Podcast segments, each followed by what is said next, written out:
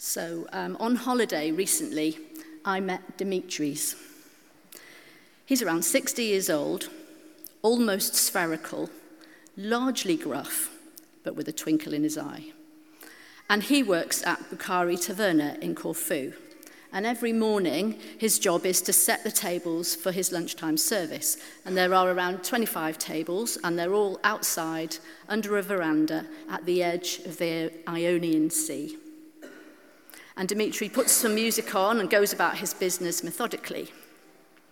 How are you doing this morning, Dimitri? I ask him.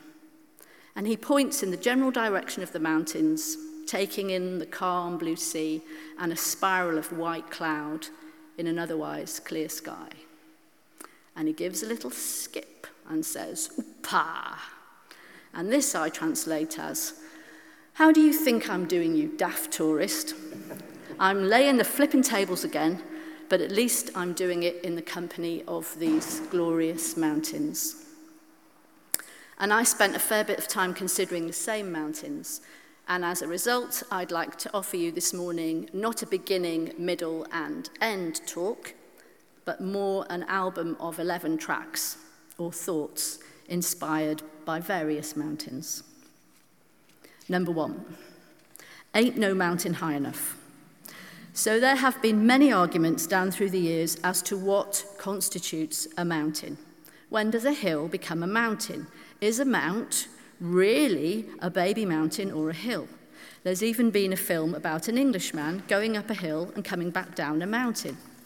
So, for the purposes of this morning, this judge's decision is final. And your personal decision is also final. If it feels to you like a mountain, it is. The same with a hill.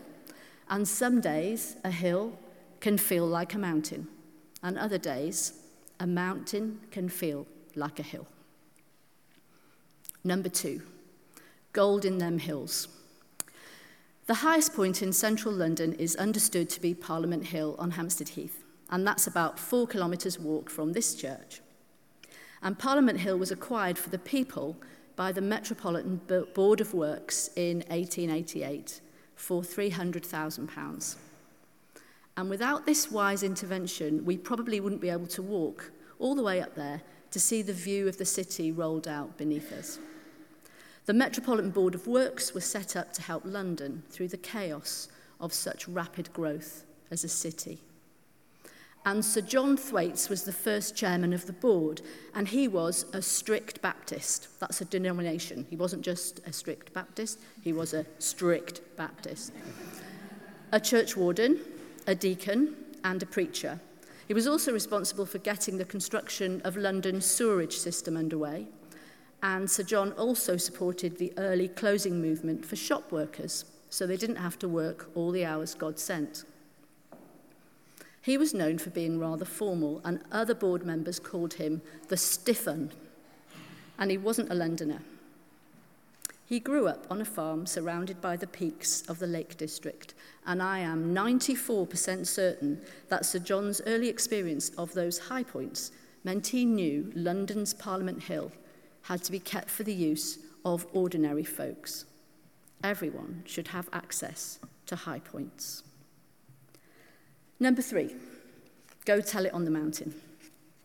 The many people who wrote the Bible lived amongst mountains, and unsurprisingly, their stories are illustrated by the high points around them. So Noah's Ark comes to rest on Mount Ararat. Moses is confronted with the burning bush on Mount Sinai. Then he first sees the promised land of milk and honey from Mount Nebo. And Abraham climbs Mount Moriah to sacrifice his son. So, mountains are where the important stuff happens. In the Bible, you rarely climb up a mountain and nothing at all happens. Number four, falling, which is the theme from Twin Peaks. There were two very important mountains in early Jewish history. They were called Gerizim and Ebal. That's my pronunciation. I'm sticking with it. Gerizim was lush and fertile and called the Mountain of Blessings. And Ebal was rocky and known as the Mountain of Curses. And there's a point in the book of Deuteronomy and also in the Jewish Talmud where the tribes of Israel are gathered at the foothills of these two mountains. They must turn to face Ebal as a list of bad behavior that will incur the wrath of God is read out idolatry, bribery, murder, that sort of thing. And then they turn and face Gerizim for the rules of good behavior that will invite God's blessing. And after each rule, all the people were expected to show their agreement by saying, Amen. And scholars of the Jewish faith see this as the moment when the rule of law was acknowledged together by the people. And those mountains were a huge, uncompromising symbol of their assenting Amens. Number five, river deep, mountain high, brackets, do I love you, my oh my. So Jesus has his own Mount of Blessings too.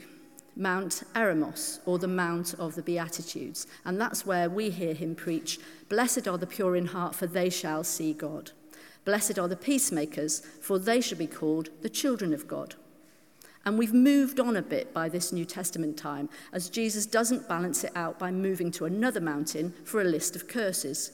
Cursed are the impure in heart, for they shan't see God, is not something that Jesus feels the need to say. And there's another lovely moment in the New Testament where Jesus must be preaching in the open air. And he uses a mountain as a living illustration of his thinking. He says, Truly I tell you, if you have faith as small as a mustard, mustard seed, you can say to this mountain, Move from here to there, and it will move. Nothing will be impossible for you. So imagine being a follower of Jesus, being able to remember his teachings by walking through a living landscape. Yep, that's the place of blessings, and that's the big one that reminds me I can do pretty much anything if I set a faithful heart to it. Number six, a deal with God. For Jesus, mountains are where he experiences one of the lowest points of his life and then the absolute heights. The Mount of Olives, one of three high points on a ridge overlooking Old Jerusalem, is where he wrestles in prayer with his heavenly Father over his forthcoming death. And another unnamed mountain is where his transfiguration and return to that heavenly Father takes place later in the story.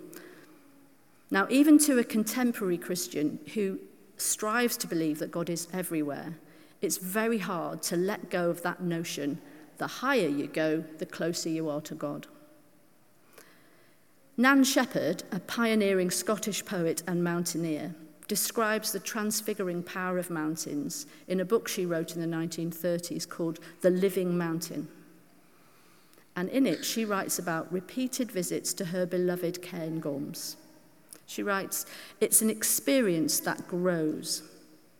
Undistinguished days add their part, and now and then, unpredictable and unforgettable, come the hours when heaven and earth fall away and one sees a new creation. The many details come for a moment into perfect focus, and one can read at last the word that has been from the beginning. Number seven, she'll be coming round the mountain. I suspect our congregation divides into people who've sung this one on a bus and those who are wondering what on earth I'm on about. So, this song has its origins in a spiritual called When the Chariot Comes, first published in the Old Plantation Hymn Book of 1899. And it's all about the second coming of Jesus. And the she coming around the mountain is the chariot that he is driving. And according to the hymn, this is the moment of the rapture, when Jesus will gather us all up and take us to heaven. So, no surprises that this will happen on a mountain. Number eight, climb every mountain. I have a few issues with Rodgers and Hammerstein and this number from The Sound of Music, because I don't think it's necessary to climb every mountain, or indeed any mountain at all, if that's not your thing. They can be scary, dangerous, and should definitely not be attempted unless you've had some sort of training and are properly equipped.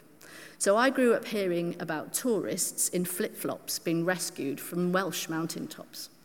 And I think that explains why the highest peak in my home country, Yr Wyddfa, or Snowdon, is as yet untroubled by my feet. But looking at it from afar brings me a great deal of comfort.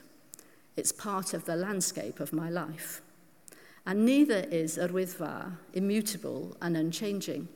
Because, as Nan Shepherd says, the mountain changes all the time, as season and weather shadow and light it a hundred different ways. So, merely watching mountains can be an emotional business. You don't have to climb them for perspective and for challenge. Number nine, king of the mountain. The other thing that changes a mountain every single time is us. Regardless of whether we're contemplating their magnificence from the ground or making a climb, we're always bringing a different self to those high places. We can be more or less energetic, ready for a challenge, or seeking comfort, wanting to pray, or shout to hear our voices echo down the valley. Mountains can terrify us as their looming constancy reminds us how small and inconsequential we are, and then delight us for exactly the same reason. Mountains can push us on to achieve our goals, and other times they bring us home. Number 10, running up that hill. So, my favourite mountain is a Gogarth, or the Great Orme. It's a headland off Llandudno in North Wales, and it's about nine kilometres run from the door of my dad's place, round a Gogarth, the Orme, and home again. Now, the first half is almost entirely uphill, and it's a steep old tormentor of a hill. And my challenge is always to keep trotting up to the halfway point, which is marked by a tea room called the rest and be thankful. Now, I bet you're thinking, that sounds like a delightful place. It isn't. You can't ever rely on it to be open, and when it is, you are served by the most unsettling couple of all time, straight out of a Stephen King novel. So I've learned never to rest there, but to push on through and then enjoy the downhill bit. That's when my rush of thankfulness arrives. So, number 11, homeward bound. And I want to finish with something special from the Maori people of New Zealand, or Aotearoa, the land of the long white cloud. And they have a very special way of doing introductions. It's called a pepeha. And it's a kind of conversation template which is intended to place you in the land and provide something of your origin story for new people you meet. So you give your name the mountain that speaks to your heart, the river or lake that eases your worries, then your tribe and your meeting house. So I'd be Rhian, my mountain would be a Gogarth, Llyn Geirionydd would be my lake. I come from the tribe of Roberts. I love saying that. I come from the tribe of Roberts. And St. Luke's West Holloway is my meeting house. And there's a project in New Zealand now to encourage non Maori people to adopt this form of introduction in a respectful way. And it feels a whole lot more nuanced and helpful than where are you from? Or what do you do? And I was wondering if Jesus would say the Mount of Olives spoke to his heart and the Sea of Galilee eased his worries. He would trace his human ancestry to the tribe of Judah, and we could have a long conversation as to what his meeting house might be. Mm-hmm. So if I ask you, which mountain speaks to your heart? You might know the answer straight away, or you, met, you might have yet to find a mountain to call your own. Or maybe you've got a few to choose from and you're not quite ready to settle on your absolute favourite. But one day there will be a place you watch or climb, where your eyes rest or your heart pounds, a mountain that blesses you and makes you think of heaven majestically challenges you and brings you home.